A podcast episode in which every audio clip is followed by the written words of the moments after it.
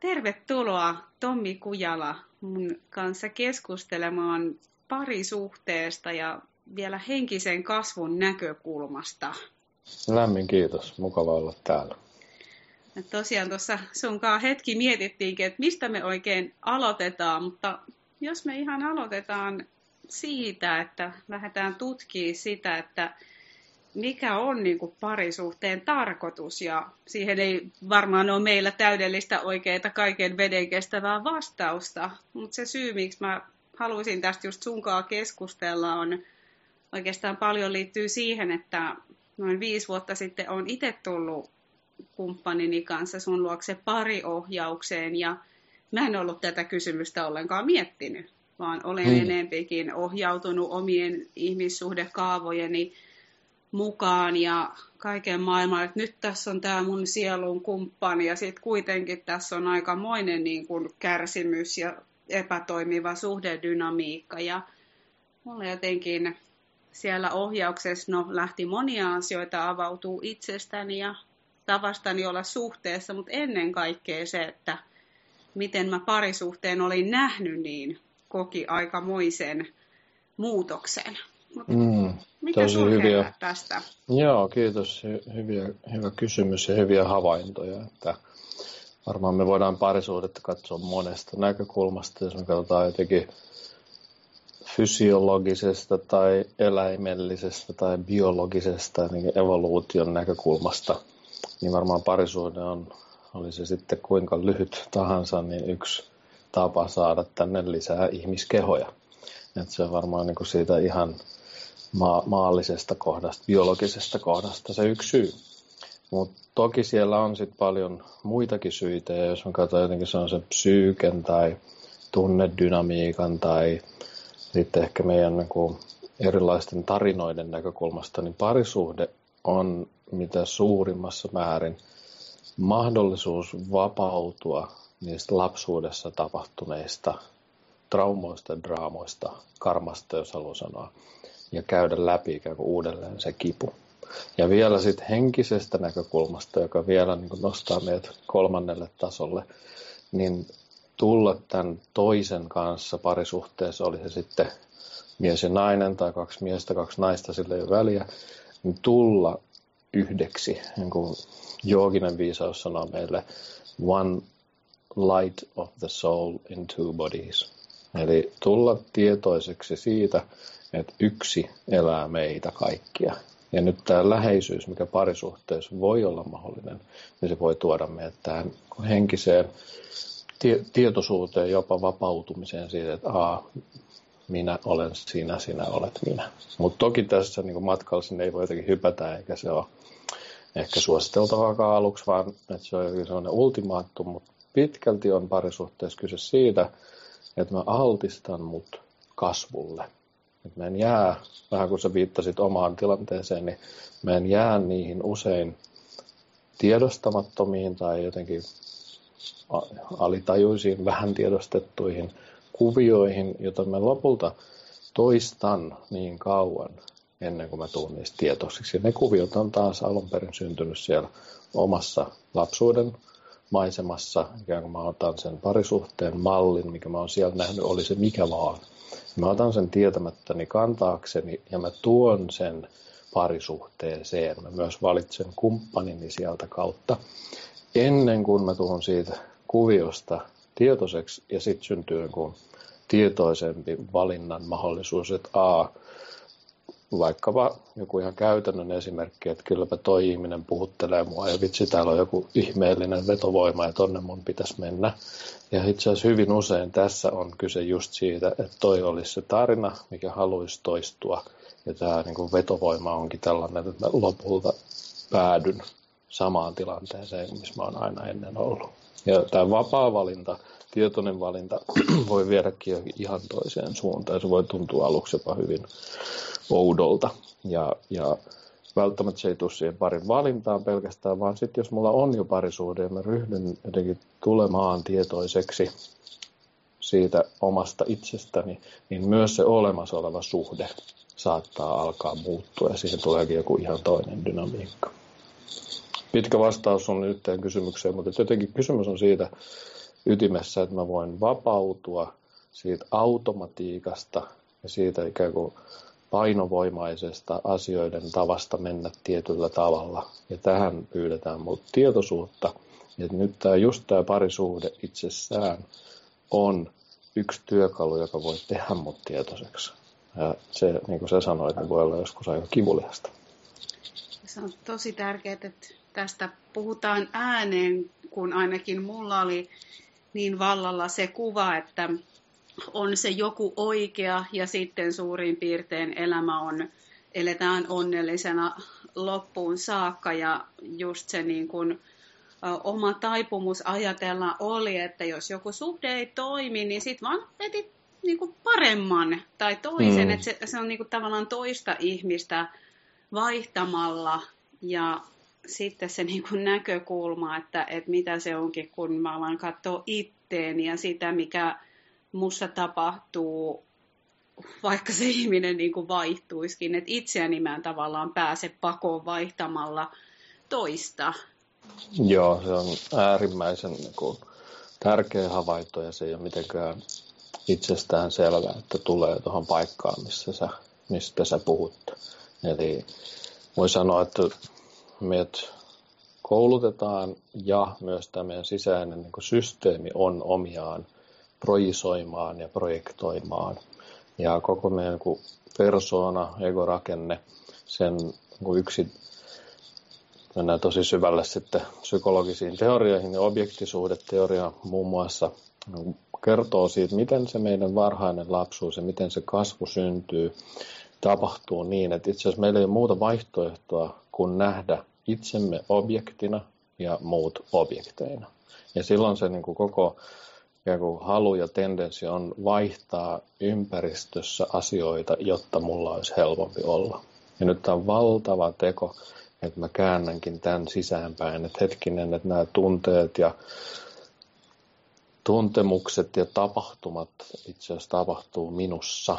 Ja nyt nämä ulkopuoliset, mukaan lukien se kumppani, niin on tästä kohdasta vain ihmisiä, jotka painaa musta tiettyjä, en voi sanoa, nappeja. Ja nyt kun nämä nappit tulee painetuksi musta, niin musta tapahtuu jotain.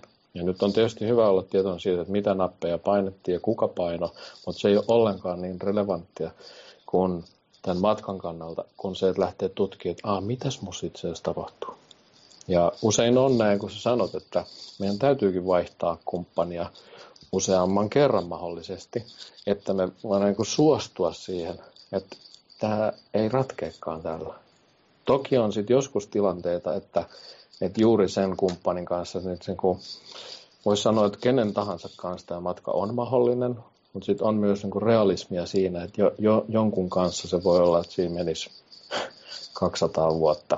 Ja mulla on vähän lyhyempi elämä mahdollisesti, niin se, se ei ole tarkoituksenmukaista. Mutta silloin on taas hyvin olennaista, kun sellaisesta suhteesta lähtee.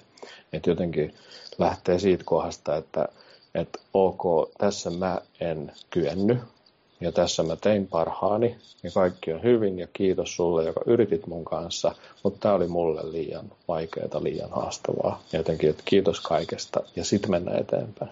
Koska jos lähtee jostain muusta kohdasta, että itse kun toi on tommonen tyyppi ja mä etsin paremman, niin, niin mä en ole vielä havahtunut siihen, että mikä se mun haaste ja mikä se mun työsarka on. No, sitä voi olla kauhean vaikea nähdä, kun ne on ainakin omalla kohdalla just ollut niin, että mä, mähän oon tällainen ihminen, kun on just niin omaksuttu niin niissä ihan ensimmäisissä ihmissuhteissa, että niitä on kauhean vaikea nähdä, kun se on niin itsestäänselvä asia, kun mulla on nenä päässä. Että mm-hmm. Siksi mm-hmm. vaikka itselle pariterapia ja ohjaus on ollut niin tärkeä, että siinä on joku vähän niin kuin ulkopuolelta myös katsomassa, että mitä tässä tapahtuu ja mitä mä niin kuin tähän tuon. Ja onneksi tavallaan me ei edes tiedetä sitä aina, kun parisuhteisiin lähdetään, että hei, että nyt lähdetään sitten katsoa sun lapsuuden traumoja, vaan siinä on joku viaton ajatus sielun kumppanista tai jostain niin kuin muusta vastaavasta. Ja sitten ainakin itsellä se on ollut hirmu arvokasta tietää, että myös se niin kuin että parisuhteessa musta nousee kipua, niin ei välttämättä tarkoita sitä, että tämä suhde ei voi toimia. Et niin kun on tietysti varmasti tilanteita, jossa se kipu tavallaan, just niin kuin sanoit, ylittää semmoisen, miten mä sanoisin, jonkun riittävän niin kuin inhimillisyyden, mutta mm-hmm. se, että tämä kipu on jo ollut mussa, Tämä, tämä niin kuin on jo ollut, ja nyt mä niin kuin just rakastun siihen ihmiseen, joka vaan tekee musta sen näkyville, mikä on jo niin kuin syntynyt ihan niissä varhaisimmissa suhteissa. Se on just näin.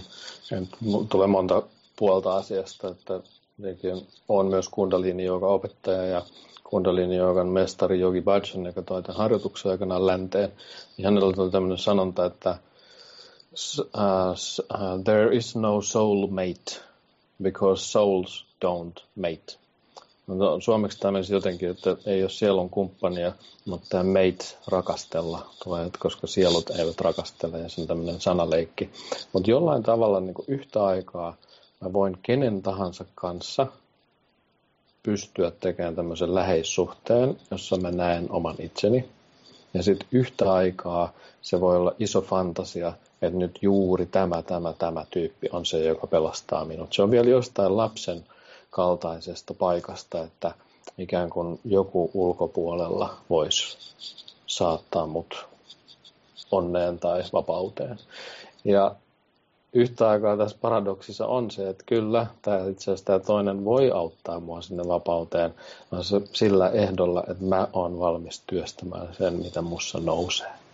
Ja sitten on näitä rajoja, jotka on myös hyvin tärkeitä, koska sitten jos me tullaan niin parisuhteessa, jossa on jotenkin selvästi hyväksikäyttöä, joka on todennäköisesti molempien osalta ei-tietoista, siellä on niin, niin vahvat roolit, tai siellä on ää, väkivaltaa, voi olla monella monella tasolla, ja jotenkin siellä ei ole riittävän turvallista itse asiassa kummallakaan olla, niin silloin voi olla viisautta sanoa, että hei, nyt vielä tämä peli poikki, että nyt tämä, tämä rikkoo lisää.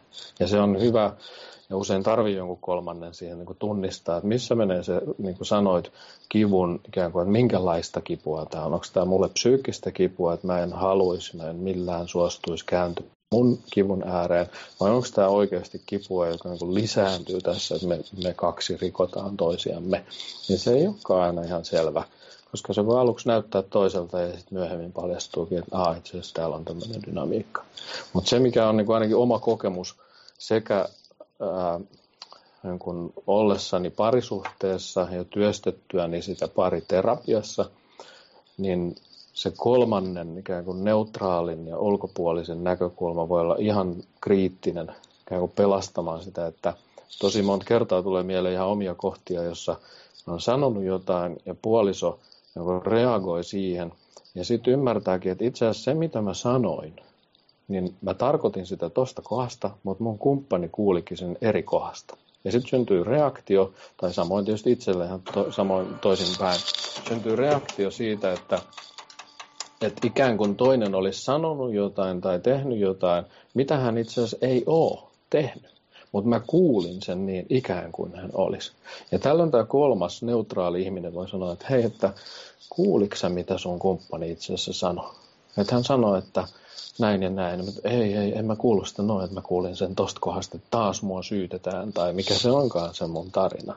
Ja nämä on sellaisia, jotka on kyllä hyvin haastavia kahdestaan niin kuin huomata, koska se systeemi, se niin kuin filtteri on niin tiivis, että se, niin kuin tavallaan, se haluaisi toistaa sitä tiettyä samaa vanhaa tarinaa, ja sen takia se ihan fyysisellä tasolla me kuullaan tiettyjä asioita, me ei kuulla toisia, me nähdään tiettyjä asioita, ei nähdä jotain toisia, ja tavallaan se vanha tarina haluaisi pysyä ihan staattisena.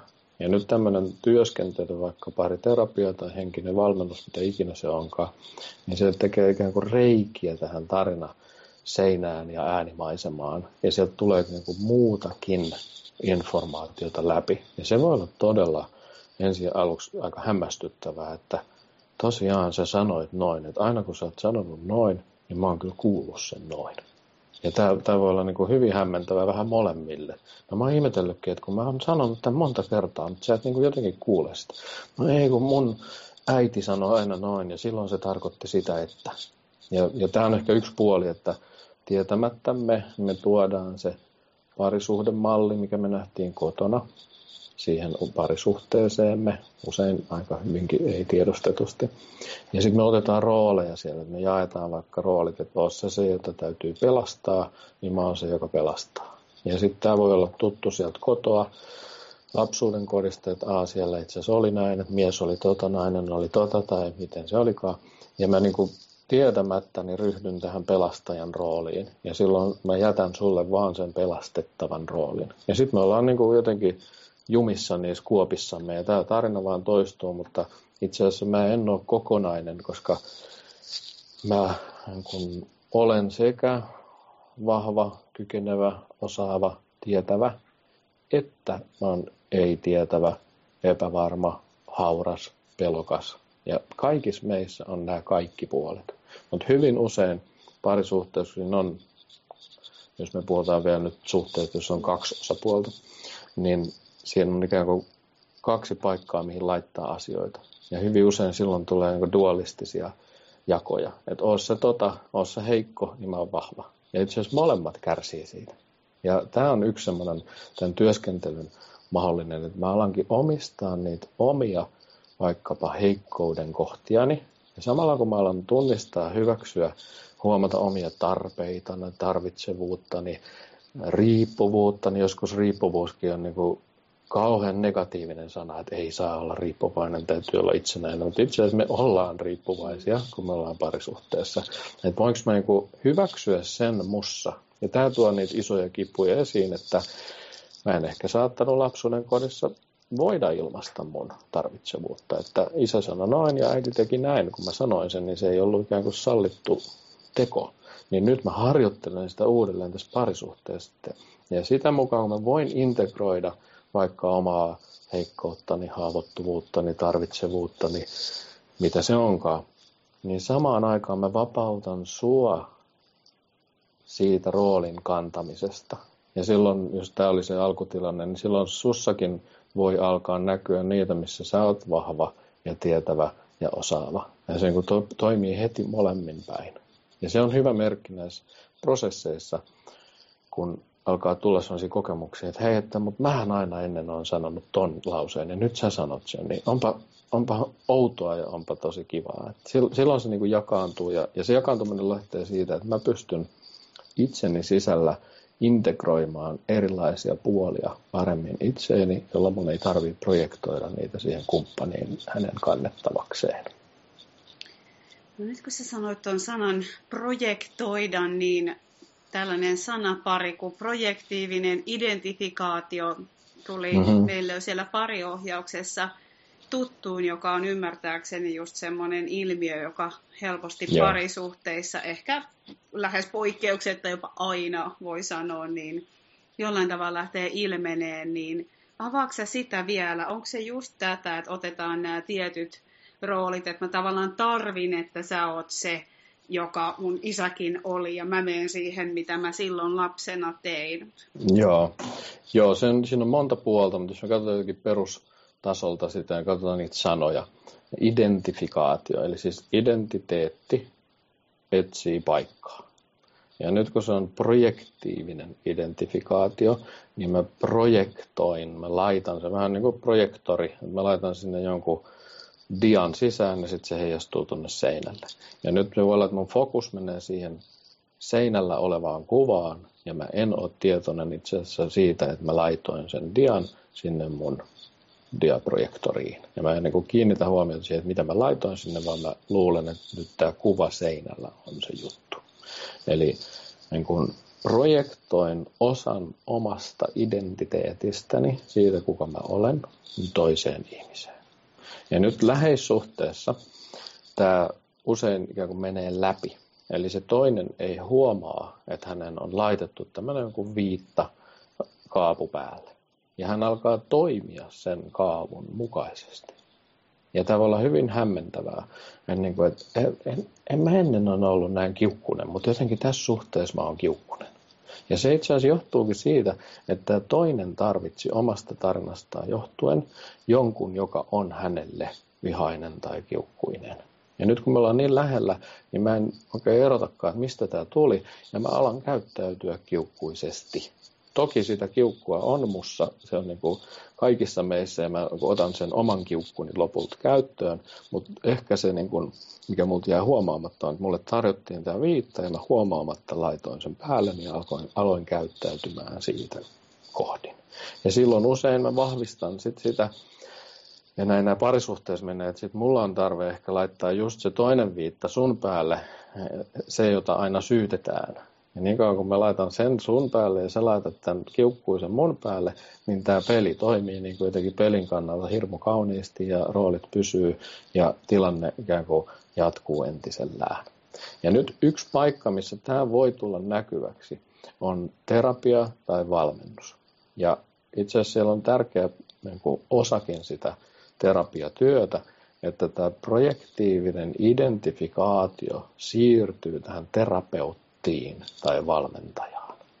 Eli mä alankin pitää sitä terapeuttia jotenkin kiukkusena, että miten se nyt on aina niin ärsyyntynyt ja miten se nyt on, niin kuin, aina se on vähän huonolla tuulella. Ja nyt jos me pystytään sen terapian valmennuksen myötä niin kuin sanottamaan tätä, ja se voi jäädä sen terapeutin tehtäväksi, että hei, mulla on semmoinen olo, että jotenkin sä tarvit, että mä olisin sulle vihanen tai kiukkunen tai pettynyt. Että on, mitä tää herättää sussa. Ja sit sieltä voi tulla isoja niin kuin, kohtia auki. Et no itse asiassa kyllä mä koen sut, että sähän on aina niin kuin, hirmu tiukka tästä, että milloin tää alkaa ja milloin tää loppuu ja maksut on ajallaan. Ja tää tuntuu musta tosi niin kuin, tyrannimaiselta. Ahaa, ja sit me ruvetaan käsittelemään sitä, että okei, mikä siinä on, kun se alkaa kello kolmetoista, että kun sä tuut tänne vasta kymmentä yli, niin mistä se kertoo, että onko se niin kuin vastustusta sitä kohtaa, että sä saat pidettyä mut siinä niin kuin tyrannina, että kun mä sitten sanon, että hei, sä oot vähän myöhässä, vai onko se joku, että sun on vaikea antaa oikeasti sulle koko tämä aika, että joku systeemi sussa vie mieluummin sua muualle, että en mä nyt kerkeä olla itseni kanssa ja mitä ikinä sieltä tuleekaan. Mutta se voi tulla näkyväksi siitä, että se terapeutti ei ota tätä projektiivista identifikaatiota. Hän huomaa sen, mutta hän ei, niin kuin hän, hän on tärkeää huomata, ja sitten me puhutaan tästä kuin transferenssi. Eli tämä niin kuin siirtyy muhun terapeuttina, musta on tämä tunne, että miten kun sä tuut mun vastaanotolle, niin miten musta tulee niin jotenkin kiukkuisia ja ärsyyntyneitä ja tuomitsevia niin oloja. Ja sit mä tein terapeuttina ymmärrän, että mä en oo sulle vihainen, enkä kiukkunen, enkä ärsyyntynyt, mutta kun niitä nousee musta, niin tää on mulle materiaalia, tää on mulle työkalu, että ahaa, tää on ilmeisesti jotain, mitä me ei olisi hyvä täällä käsitellä. Ja sitten mä en otakaan sitä ja lähde toimimaan sinä kiukkuisena, pettyneenä, ärsyntyneenä, tuomitsijana sulle, vaan sanotan sen ääneen, että hei, ootko sä huomannut, että tässä on tällaista ilmentymää. Ja tähän voi olla niin kuin yksi tapa, ja projektiivinen identifikaatio usein käy niin kuin kahdessa paikassa, läheissuhteessa, erityisesti parisuhteessa ja terapiassa. Ja parisuhde, sitten kun viedään parisuhde sinne terapiaan, niin se voi alkaa tapahtua ikään kuin molemmissa. Ja sitten se kolmen kesken sanottaminen, jossa sillä terapeutilla on edelleen niin kuin tärkeä rooli, niin voikin tulla molemmille niin kuin yhtä aikaa tuoda sitä tietoisuutta, että ei vitsi, täällähän on tämmöinen peli meneillään. Että mä en tiennytkään. Mutta tämä on niin kuin tämmöistä vähän salapoliisityötä, koska se systeemi sinällään, niin se ei ole virheellinen tai huono tai väärä tai paha, vaan se on alun perin syntynyt suojelemaan meitä. Tämä on tosi, tosi, mennään takaisin siihen biologiaan, niin tämä on äärimmäisen hitaasti kehittyvä laji. Ihan siitä lapsuuden niin kuin maisemasta tai muutama päivä, jos meistä ei pidä huolta, niin me itse asiassa kuollaan. Me ollaan ihan sataprosenttisen riippuvaisia siitä ympäristöstä. Siellä on joku äiti tai isä tai muu huolenpitäjä. Ja me, me niin kuin päädytään olemaan sen armoilla ja sitä kautta myös sitten se, niin kuin, puhutaan vaillinaisesta holding-kokemuksesta, että mä en tule ihan kannatelluksi kaikkineen, mitä mulla on, ja myöskin vaillinaisesta peilaantumisen kokemukset. Mun, musta ei peilata kaikkea sitä, kuka mä oon, vaan vaan osia. Ja osasta ikään kuin nyt toivotaan lisää.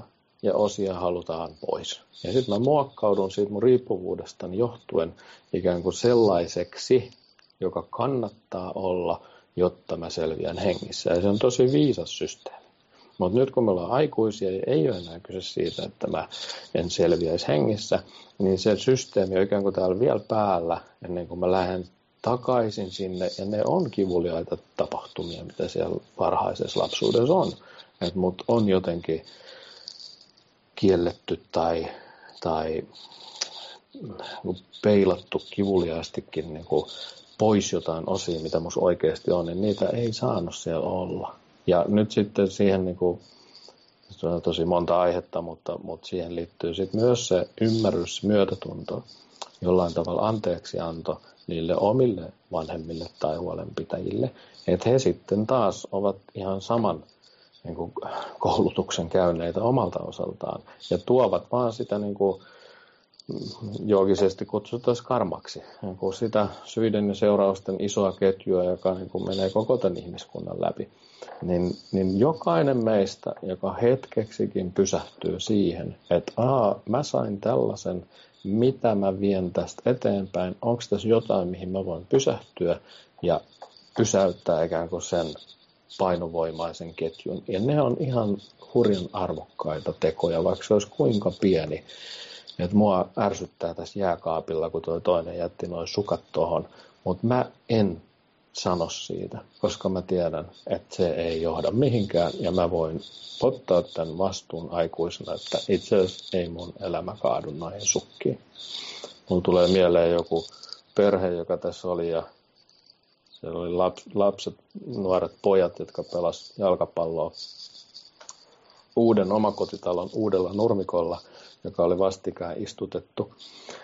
Ja sitten toinen äiti ja isä, niin toinen oli vähän huolissaan, että ei vitsi, että toi nurmikko menee ihan muussiksi tässä keväällä, kun nämä potkii tuota palloa. Ja, ja te oli molemmat vähän huolissaan siitä ja välillä vähän sanoi pojille, että hei, et älkää nyt pelatko siinä. Ja kunnes sitten taisi olla se nainen, joka havaitsi, että hei, oikeasti, ollaanko me kasvattamassa nurmikkoa vai lapsia? Ja sen jälkeen pojat sai pelata ja ne pelasivat sen muutaman vuoden, kun ne pelasivat. Ja sitten siellä on hieno nurmikko tänä päivänä se omakotitalo. Tämä on niin tämmöistä priorisointikysymystä jollain tavalla. Mutta ennen kuin mä oon tietoinen, että täällä on niin valintoja olemassa, niin emme voi priorisoida.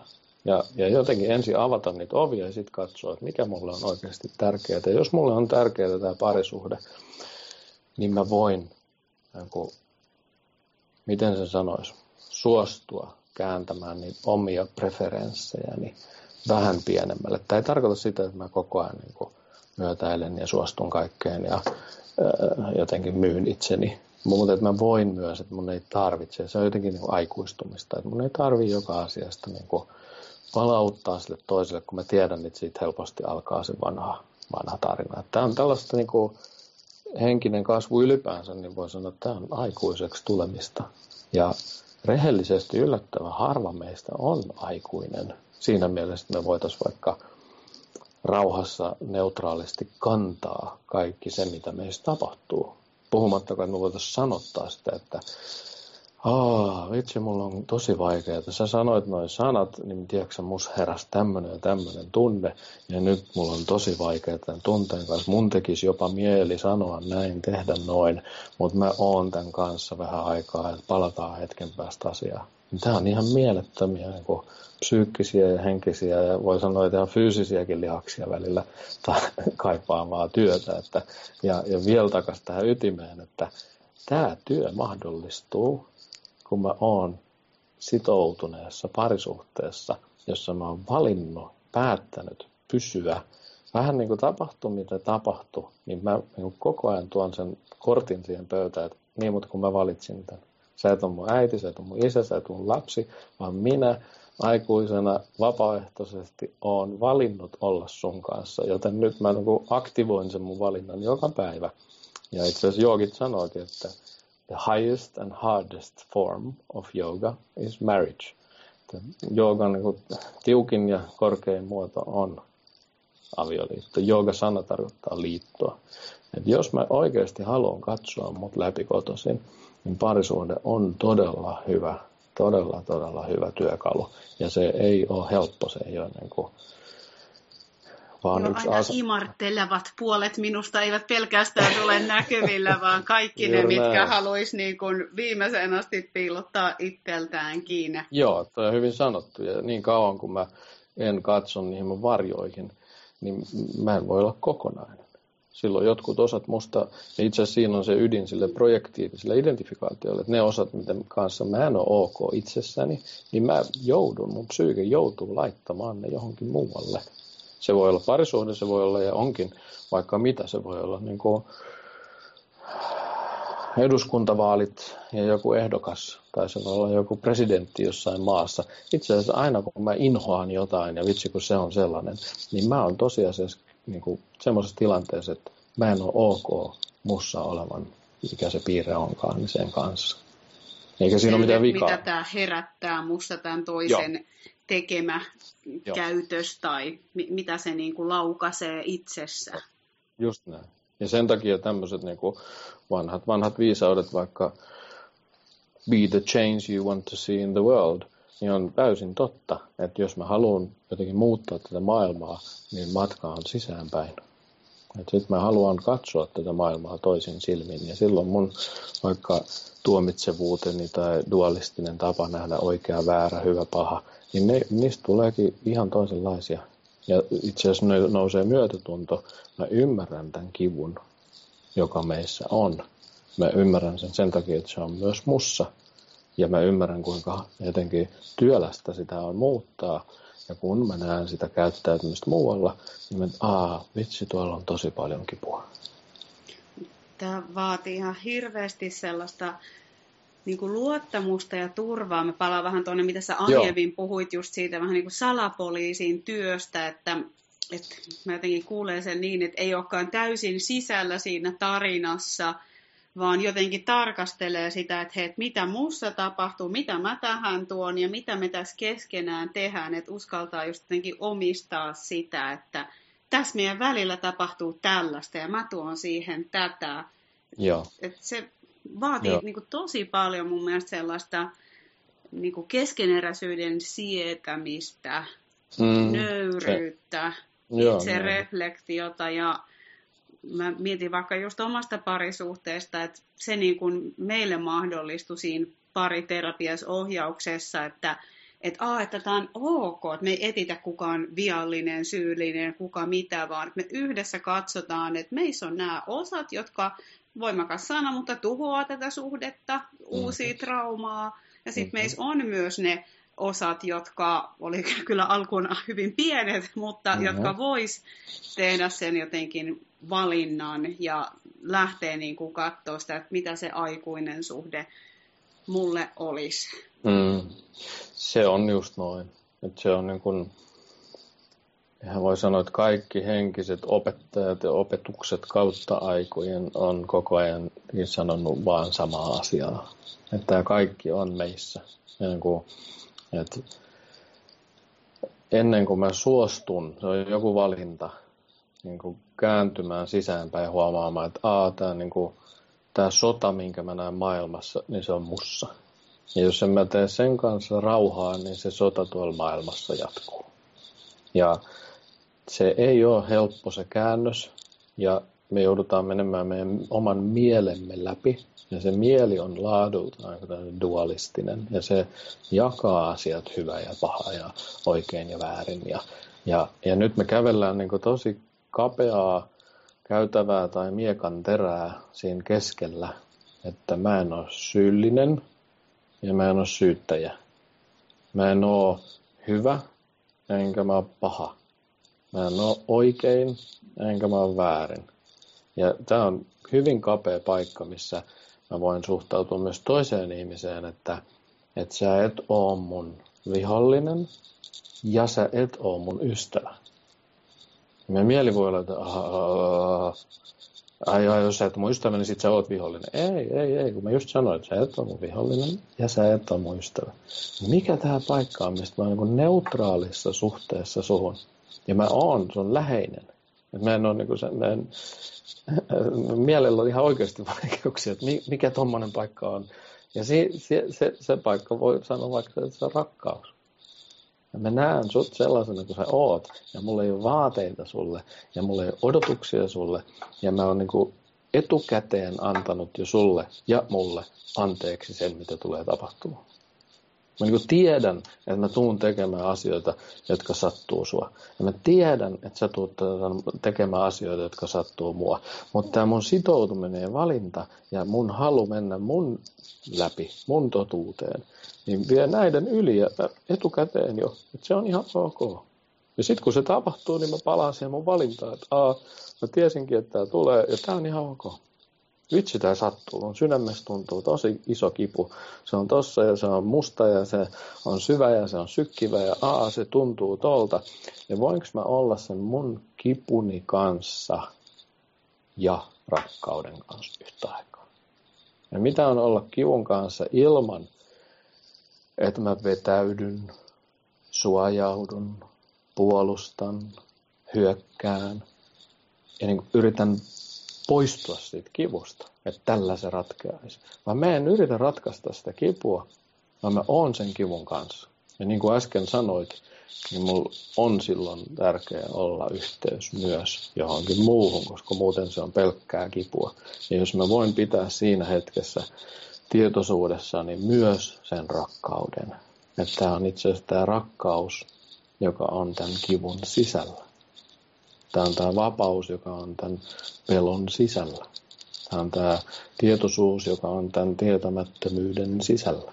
Ja jos mä sallin ja siedän, pystyn, valitsen olemaan siinä. Ja usein me tarvitaan tähän joku ikään kuin työkalu ainakin aluksi. Se voi olla joku hengitys, se voi olla joku mantra, se voi olla parisuhdeterapia, valmennus. Se voi olla mikä tahansa harjoitus, josta mä saan ikään kuin sen yhteyden sinne luottamukseen, totuuteen, rakkauteen, että silloin kun, niin kun maailma näyttää ja parisuhde näyttää helvetiltä, niin mä muistan, että itse asiassa täällä on yhtä aikaa taivas olemassa.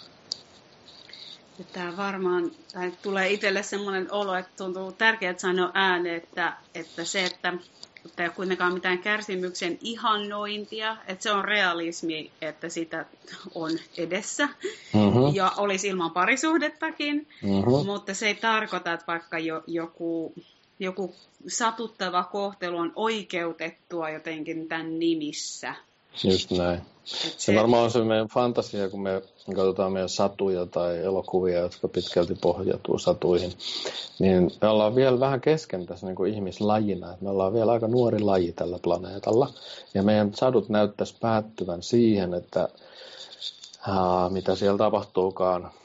Prinsessa odottaa kammiossaan, ja prinssi menee luottamuksen testin läpi, ja voittaa lohikäärmeen ja voittaa oman pelkonsa ja saa tämän prinsessan. Ja sitten me sanotaan, että happily ever after, että tästä sit kaikki meni mukavasti. Niin itse asiassa tämän sadun olisi nyt hyvä jatkua. Et mitä sitten rupeaa tapahtumaan, kun tämä prinssi ja prinsessa on löytäneet toisensa ja heillä on lapsia ja he on kuningas ja kuningatar, niin se, siellä on vielä paljon niin kuin työtä jäljellä. Ja, ja tämän niin kuin just niin kuin sä sanoit, että se, se ei tarkoita tätä kärsimystä, mutta tämä on myös ihan rehellisesti, tämä on työtä. Ja se on ehkä yksi semmoinen, mikä me niin kuin mielellämme sivuutetaan, että olisi olemassa joku quick solution, nopea ratkaisu, ja kun ton ihmisen mä löydän, niin sitten kaikki on happily ever after. Ja tämä on kyllä fantasia. Tämä on työtä, mutta jos mä huomaan, että miksi mä teen tätä työtä, en, en niin kuin kärsimyksen vuoksi, vaan itse asiassa vapautuakseni siitä kivusta, joka mussa on jo. Se toinen ja silloin ei täl... tuo sitä, vaan ei, mä oon, se ei, on jo. Ei. Ja sitten just niin kuin sanoit vielä kerran tärkeä pointti, että et, et, et, tämä ei tarkoita sitä, että jos siellä on vaikka fyysistä väkivaltaa, niin siihen pitää nyt vaan niin kuin suostua, koska tämä kyllä sitten tuo minut valoon. Siihenkään ei ole mitään yhtä ratkaisua, mutta niin kuin vakavasti on otettava se, että jos kummalla tahansa ei ole riittävä turva tehdä tätä työtä, niin sitten sit täytyy löytää jotain niin kuin luovia ratkaisuja, että okei, okay, asutaanko vähän aikaa erillään tai, tai miljoona vaihtoehtoa, mutta, mutta jotenkin niin kuin kipua ja kärsimystä on edessä, mutta se ei ole itseisarvo, se on se reitti, jota pitkin me ollaan koko ajan menossa valoon, me ollaan menossa totuuteen, me ollaan menossa vapauteen, mutta se on naivi fantasia ja mä näen paljon sitä tässä henkisessä maailmassa, että kaikki on ihanaa, olis love, kaikki on hyvin. Aa, joo, mulla on hyvä olla. Ennen minulla yhteen. Oli tämä, sitten parannuin okay. Ja nyt tämä uusi ja. Elämä alkoi. Joo, joo, joo, just näin.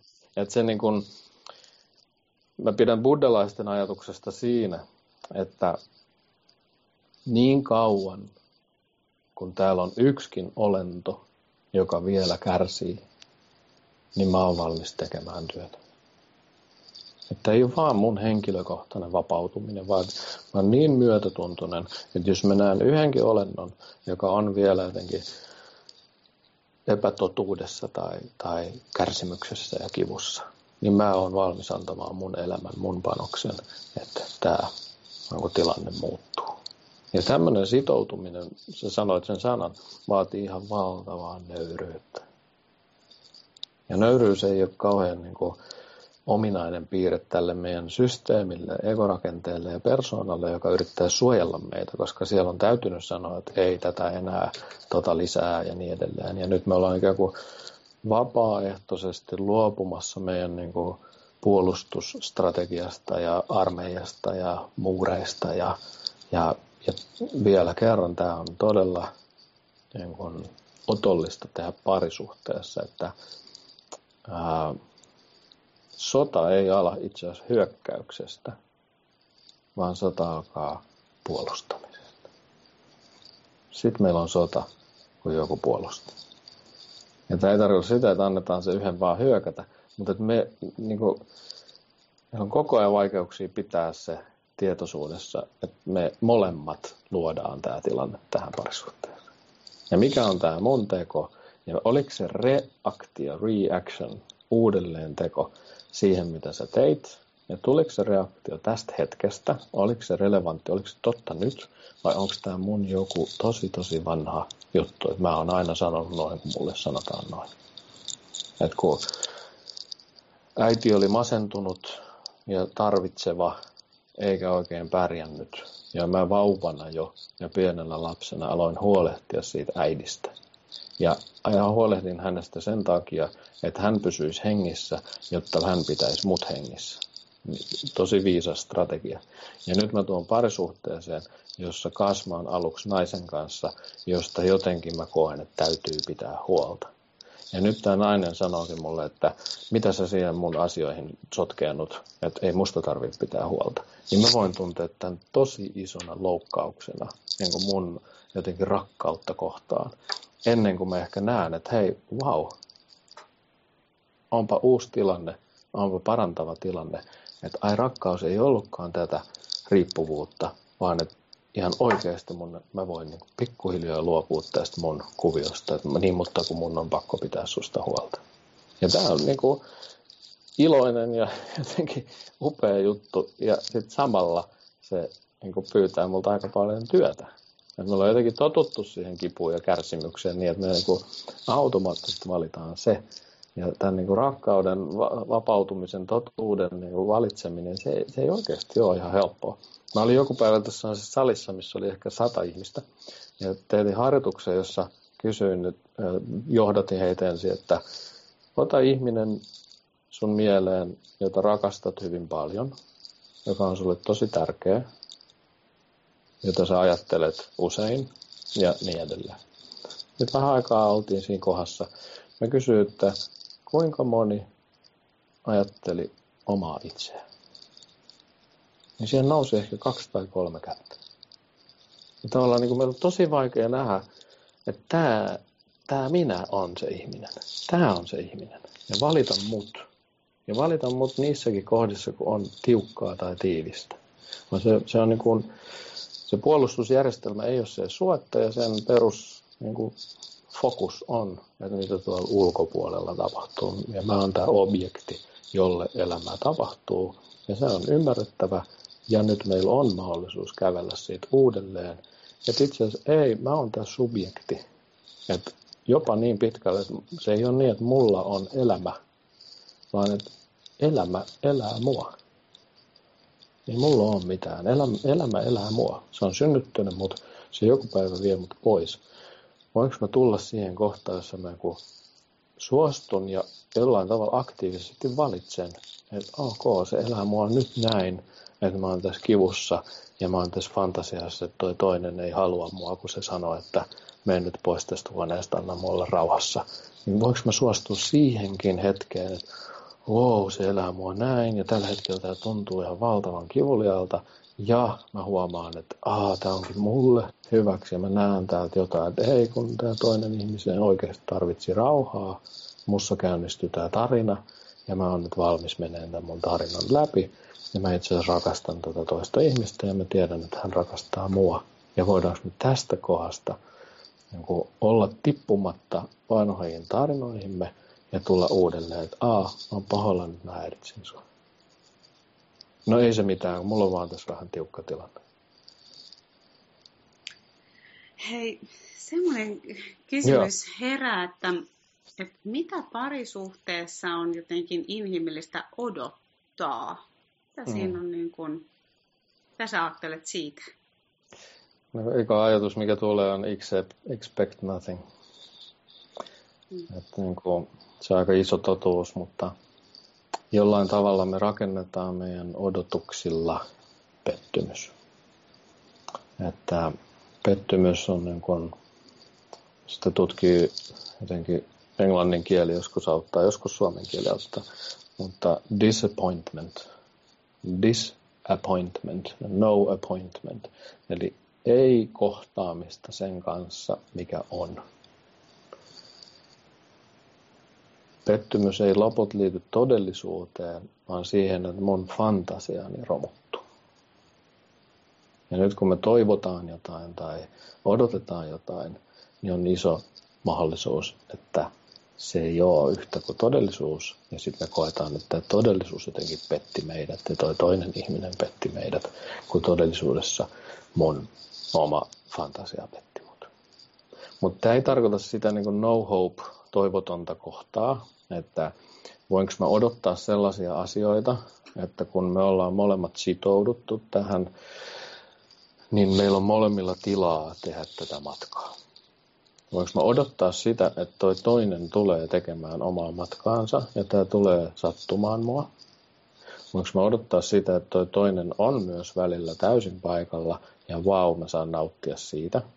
Ja voinko mä odottaa sitä, että mä saan myös kipuilla, ja voinko mä odottaa sitä, että mä saan myös olla täysin totta.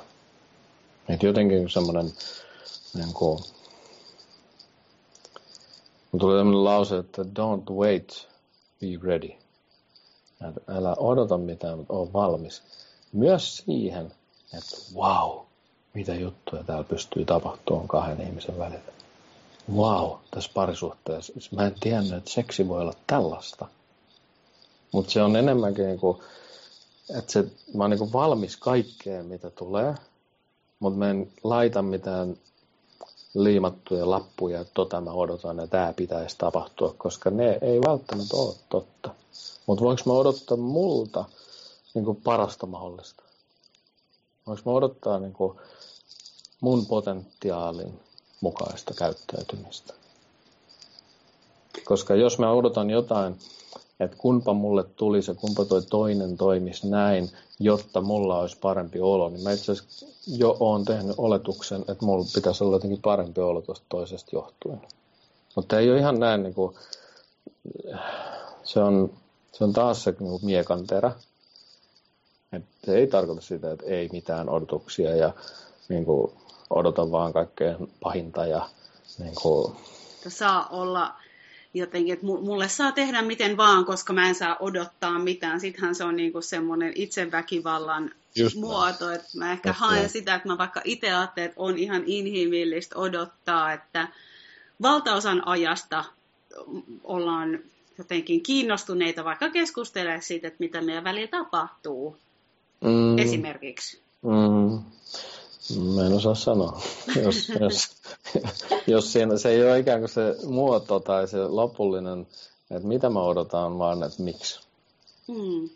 Että jos mä odotan, että meidän välillä on keskustelua siitä käsin, että musta on tämmöinen epäilys, että musta ei olla kiinnostuneita. Mm. Ja sitten itse asiassa se paikkaa vaan niin kuin se, niin kuin laastari sen haavan päälle. Että aina kun musta ollaan hetkenkin kiinnostuneet, no onneksi mun ei tarvinnut kohdata tätä mun ei-kiinnostusta. Mm. Mutta jos mä olen valmis tekemään sen kanssa työtä, että joo, musta on tämmöinen vahva käsitys, että musta ei olla kiinnostuneita, niin toki mä voin sitä sanottaa sille toiselle, että hei, mä tipun helposti tämmöiseen paikkaan. Ja kun mä tipun sinne, niin mä, jos mä pystyn, niin mä sanon sen. Että nyt musta tuli tämmöinen, että sä et ole tänään kysynyt kertaakaan, että mitä mulle kuuluu, niin ytsi mä menen niin kuin tänne kohtaan, että musta ei olla kiinnostuneita. Johon toinen voi sanoa, että aa, mahtavaa, kiitos, että sanoit. Tiedätkö, mulla on ollut vaan niin kiire muualla, että mulla ei ole ollenkaan tuota intentiota, mutta mä ymmärrän, että se on tuntunut tuolta. Mä oon pahoillani, että susta tuntuu tuolta, ja mä en aio fiksata sitä. Että nyt mä sitten, no nyt kato, jutellaan tunti. Mä en niin kuin tavallaan anna sulle sitä heroiinia, joka saa sut mm. tuntemaan olos hyväksi. Mutta nyt taas, tämä ei ole niin yksinkertaista.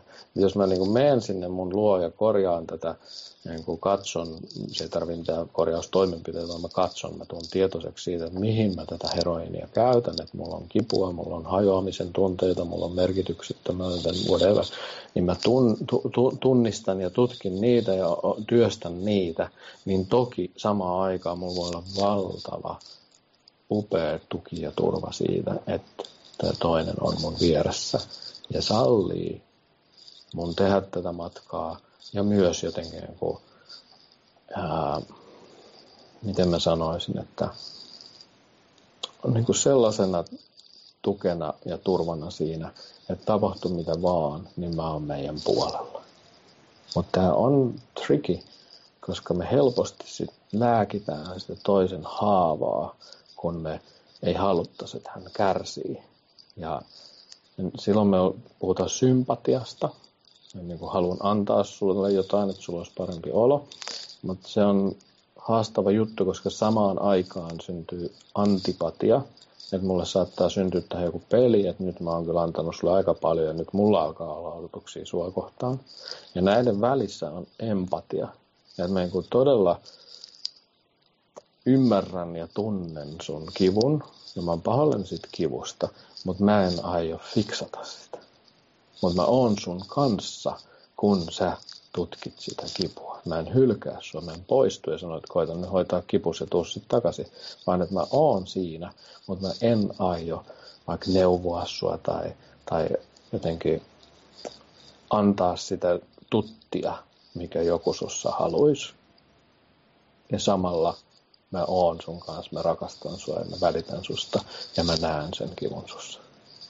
Ja taas me ollaan niin kuin tosi kapea, kapealla terällä. Nämä on niin kuin hirmu haastavia, niissä on niin monia ulotteita, mutta mä ehkä jotenkin sitä ajattelen, että siellä, tämä on mun ajatus, mutta mä ajattelen, että on, on ok olettaa tai odottaa, että ei varmasti joka hetki kukaan pysty, mutta että se empatia voisi olla siellä läsnä ainakin riittävän usein. Että taas, jos on tilanteita, joissa toinen osapuoli ei ole kauhean sitoutunut vaikka, tai kiinnostunut siitä, että mitä, mitä tässä meidän välillä tapahtuu, niin voiko siinä voida hyvin? Se on mun semmoinen kysymys. Hmm. Kuulostaa vähän tarinalta. Tulee semmoisia elementtejä, että ähm, jos me käännettäisiin tätä, että mä otan joku oma esimerkki, mä oon helpoin puhua siitä. Ähm, mun persoonalla, mun tavalla olla mun tarinassa on tosi helposti äh, tietty valittamisen teema. No mä saatan valittaa, että äh, mitä se nyt olisi monista asioista, mutta jostain tosi pienistä, tosi käytännön yksinkertaisista asioista. Että miksi tää teekannun niin kuin, korkki ei nyt mene kiinni. Ja nyt mun vaimo voi tulla siihen monesta paikasta. Mua eniten auttaa se, jos hän tulee semmoisesta kohdasta, jos hän ei yritä laittaa sitä korkkia mun puolesta tai neuvoa mua siinä tai edes olla niin kuin kauhean niin kuin, jotenkin, että voi voi, kun sulla on hankalaa sen korkin kanssa, vaan hän jotenkin tulee semmoista neutraalista kohdasta ehkä niin kuin läpi sen koko tarinan. Ja kysyy, että hei, mitä sulla on meneillään? Tämähän ah, joo, on just välittämistä. Ehkä se on sitä, mitä tämä on, se... Tämä on näet. välittämistä. Että joo. Mä ehkä tarkoitan, kun olen itse kuullut paljon niitä suhteita viime aikoina, että toinen olisi kiinnostunut tutkimaan ihan, että mitä tämä vaikka mussa herättää, mutta toinen vaikka toteaa, että mene terapiaan, sä tarvitset apua. Mm. Jollain tavalla vähän niin kuin mun tulkinnan mukaan jättää toista yksin ja mä katson tätä matsia, älä tuu häiritsee mua, niin sitä mä oikeastaan Et, tässä tutkin, joo, onko hyvä. Inhimillistä odottaa, että toinen on niin kuin, mitä on inhimillistä odottaa tällä tavalla? Ketään ei voi jättää yksin. Se on se oma valinta, että mä tuun, mä koen jätety, tu, tu, tu, tulla jätetyksi yksin. Se on tosi iso niin kuin, matka, mutta se on just tätä, mistä me ollaan nyt puhuttu, että se on tulkinta. Toinen voi katsoa sitä matsia just sen takia, että se on liian kivulias paikka hänelle mennä. Ja nyt jos mä odotan, että kyllä sun täytyy olla, koska mä haluan käsitellä tätä, niin mä saatan odottaa toiselta jotain, mihin hän ei pysty. Ja silloin mä en ole myötätuntoinen häntä kohtaan. Mm. Eli silloin mun olisi hyvä tutkia ensin tämä, että, mä, niin kuin, että jos mulla on kumppani, joka aina katsoo matsia, ja mä koen, että mä tarviin kumppanin, joka keskustelee mun kanssa, niin fokus on sata prosenttia muhun.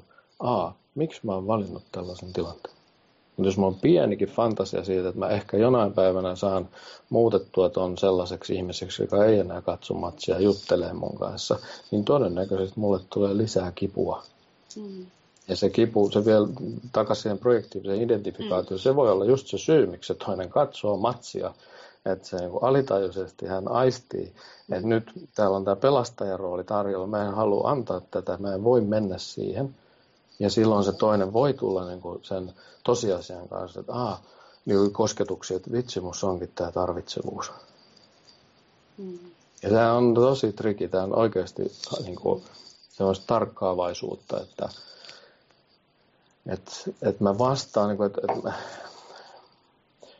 mä en ole mistään vastuussa, paitsi sataprosenttisesti siitä, mitä mussa tapahtuu, miltä musta tuntuu. Mä en ole vastuus toisen jutteluista, television katseluista, mistään. Mm. Mä oon täysin vastuus siitä, mitä musta tapahtuu.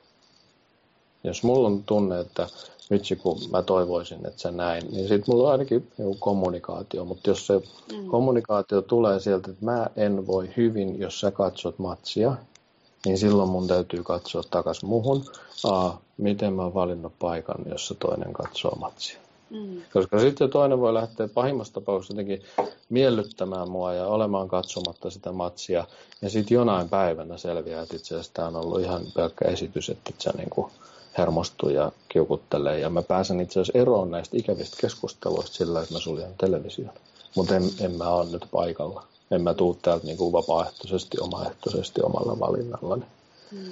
Mutta se on, niinku kuulen mitä sä sanot ja, ja se ei ole ihan yksinkertainen juttu, mutta myöskin se on hyvin yleinen juttu. Että juuri tämmöisellä sun kuvaamalla hienovaraisella tasolla ja tavalla me laitetaan niitä pieniä niinku odotuksia toisillemme. Ja ne voikin alkaa hiertämään sitä suhdetta vielä enemmän. Mutta se ei tarkoita sitä, että mä niinku suljen keittiön oven ja itken siellä, että kun mua ei koskaan huomata, vaan että sitten aukeaa paikka kommunikoida. Mm. Ja kommunikaation kannattaa parisuhteessakin aina lähteä siitä, että mitä mussa tapahtuu. Mm. Koska jos mä lähden sinne, että vitsi kun sä aina katsot televisiota, niin mä oon jo niinku syyttäjän asemassa ja todennäköisesti mä saan puolustajan paikalla. Mm. Mutta jos mä sanon, että oh, mulla on hankalaa tämän asian kanssa. No nyt jos toinen sanoo, että ah, okei, okay, no, mene terapiaan, niin toki tämä on mulle informaatiota. Se voi olla yhden kerran reaktio, mutta jos se on niin kuin kolme vuotta, että no menen nyt sinne terapiaan, niin kyllähän täytyy kysyä multa, että mitä mä haluan tästä suhteesta, mikä mulle on parisuhde, mikä täällä on ikään kuin sitä, mikä, että on, onko tämä sittenkin mulle joku vanha kuvio, mm. että mun isä ei koskaan huomannut mua. Mm. Ja nyt toi mies katsoo tuota televisiota ja mä toistan tätä tarinaa, että mä oon tää pikkutyttö, joka kaipaisi isän huomiota. Ja tässä kohdassa on itse asiassa ihan hyvä, että se mun mies ei anna sitä huomiota, ettei se vahingossa lähde toteuttaa sitä isäroolia, jolloin mä pysyn pikkutyttönä. Mm. Mutta tämä ei tarkoita sitä, että mä jään tähän kolmeksikymmeneksi vuodeksi ja on niin kuin, että vitsi, kun oli huono avioliitto.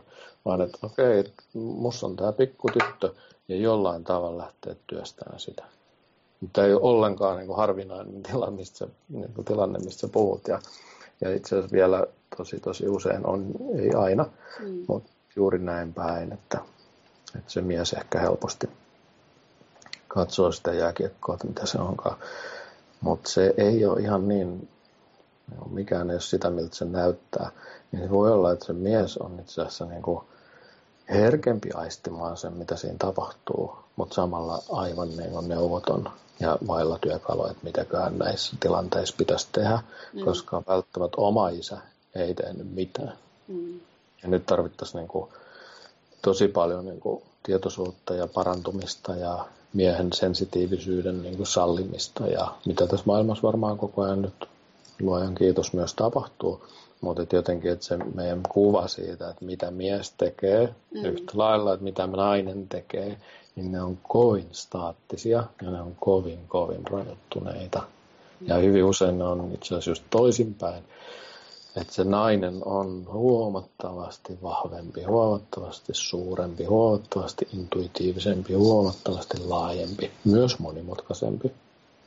Ja mies onkin yllättävän herkkä, yllättävän niin kuin, vaikka herkkä loukkaantumaan.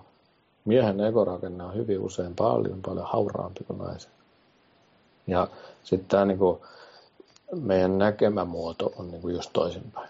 Että miehet on näitä vahvoja ja naiset on herkkiä. Ja, mm. ja se voi olla, että siellä on paljon sellaista, ja tämä tulee tähän samaan, mistä me ollaan puhuttu, että koko tämä mies ei ole vielä integroinut kaikkia puolia läheskään siitä, mitä on mies. Ja samoin nainen, että siellä on niin kuin liian staattiset pienet roolit, ja me ei ole katsottu sitä tarinaa jotenkin ihan loppuun asti. Mm. Ja me varmaan sitä nyt tässä parhaillaan tehdään tälläkin keskustelulla, että että jos nainen on omassa voimassaan kiinni ja siinä herkkyydessä, mitä hän eittämättä on, ja mies on siinä omassa stabiilissa voimassaan kiinni ja on sensitiivinen ja avoin kommunikaatiolle, niin täällä on kaksi tosi upeata olentoa. Mutta ennen kuin me ollaan siellä, niin me tarvitaan näitä parisuhteita, että me voidaan työstää näitä kohtia, jotka on vielä kiinni. Ja nämä on ihan rehellisesti, nämä ei ole vaan henkilökohtaisia. Että nämä tulee niin pitkältä tuolta sukupolvien takaa. Ja jos mä voin yhdenkin muodon muuttaa, niin se on ihan valtava teko. Niin yhdenkin muodon, vaikka se olisi kuinka pieni.